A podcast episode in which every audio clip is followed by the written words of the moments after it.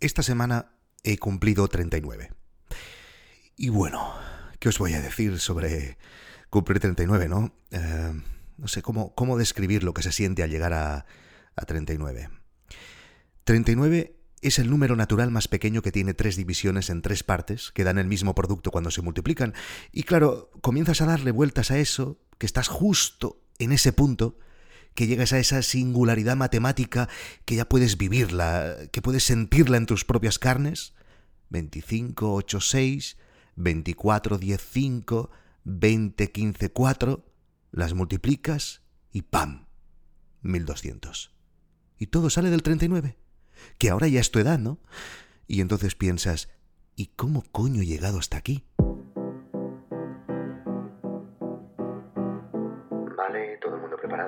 Micro, apagamos luces. Aguántame la cerveza. Dentro timeline de la vida de Víctor.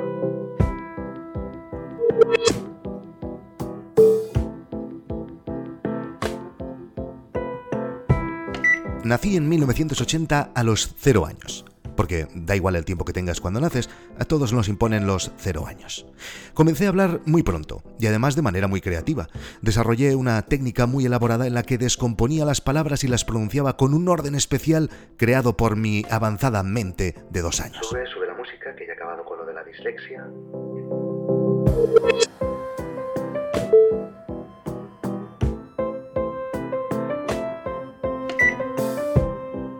A los seis comencé a grabarme en una Olympus de microcassettes de mi padre. bienvenidas a mi programa. A los 14 hice mi primer programa en la radio del barrio. A los 16 empecé de becario en la cadena Ser Local. A los 18 comencé la carrera de periodismo, que es como la homeopatía de las carreras, y empecé a trabajar en Cataluña Radio.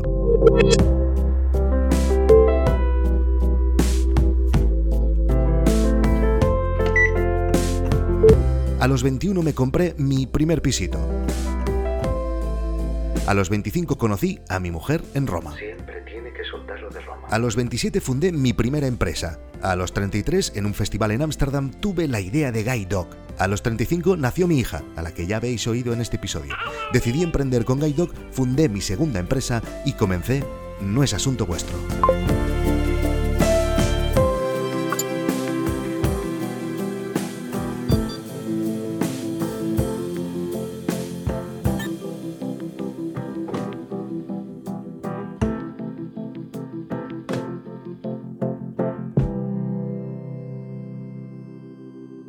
Y ahora nos plantamos aquí, en 2019, con una edad ya que tiene tres divisiones en tres partes que dan el mismo producto cuando se multiplican. Y llega el momento de mirárselo en retrospectiva y valorar si han sido correctos todos los pasos que he ido dando hasta este punto. Guide Dog tiene ya dos años, y este se presenta como el año en el que pueden pasar más cosas, el año en que sabré si valió la pena el camino que escogí, el año decisivo, el 39.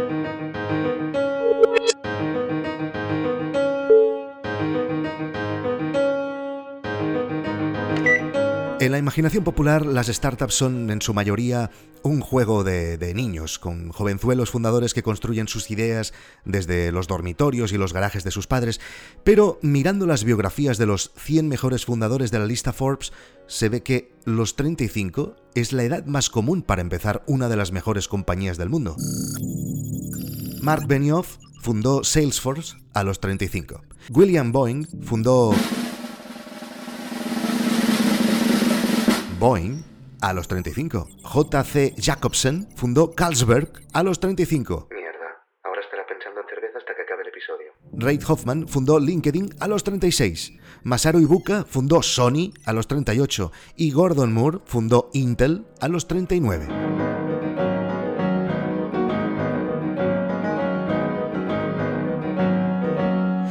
Pero claro, luego está el sesgo de supervivencia.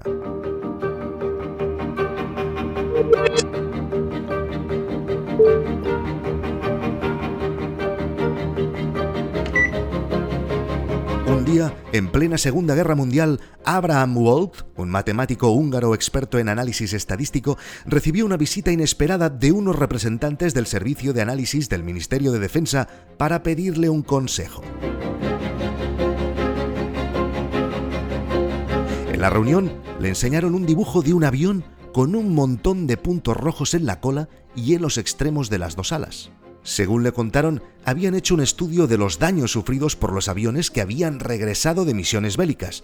Los puntos rojos reflejaban los impactos recibidos y el objetivo era blindar las zonas de mayor probabilidad de daño. Cuando Wall les comentó su propuesta a los militares, se les cayeron los cojones al suelo.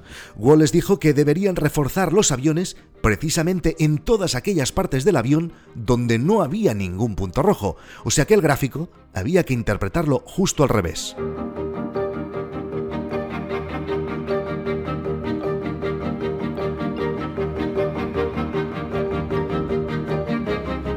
Efecto, el estudio de defensa solo había tomado en consideración la muestra de aviones que habían sobrevivido a sus misiones, obviando todos aquellos que habían sido derribados y no habían regresado a la base. Los puntos rojos en las alas y en la cola eran, por tanto, zonas en las que los aviones podían permitirse recibir impactos y aún así regresar a salvo a la base, mientras que las zonas que parecían intactas en los aviones de la muestra eran precisamente aquellas más críticas y cuyo impacto resultaba letal. Desde entonces ese problema se conoce como sesgo de supervivencia, un sesgo de selección derivado de considerar en un proceso solo a las personas o elementos supervivientes, obviando la consideración de los desaparecidos por no ser observables en una muestra, que deja de ser representativa de la población. Así que Tal vez no deberíamos fijarnos únicamente en los fundadores de Salesforce, LinkedIn, Sony, Intel o Carlsberg. Vaya hombre, ahora que se le había olvidado. Siempre nos enfocamos en las historias exitosas y obviamos los fracasos.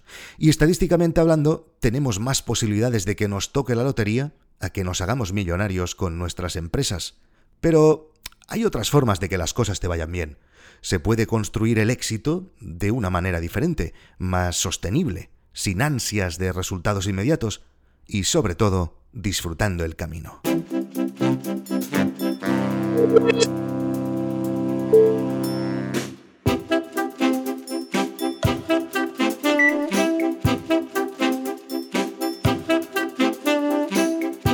Esta segunda temporada de No es asunto vuestro, voy a explicar el estado actual de Guide Dog, después de dos años de lanzamiento.